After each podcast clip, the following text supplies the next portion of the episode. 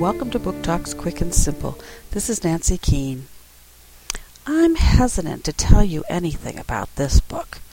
After all, it is a wordless picture book, and it is waiting for you to tell the story.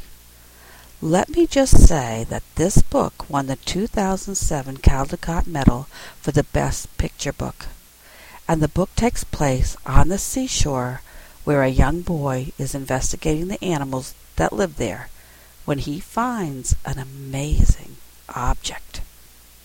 Flotsam by David Wiesner, Clarion Books, 2006.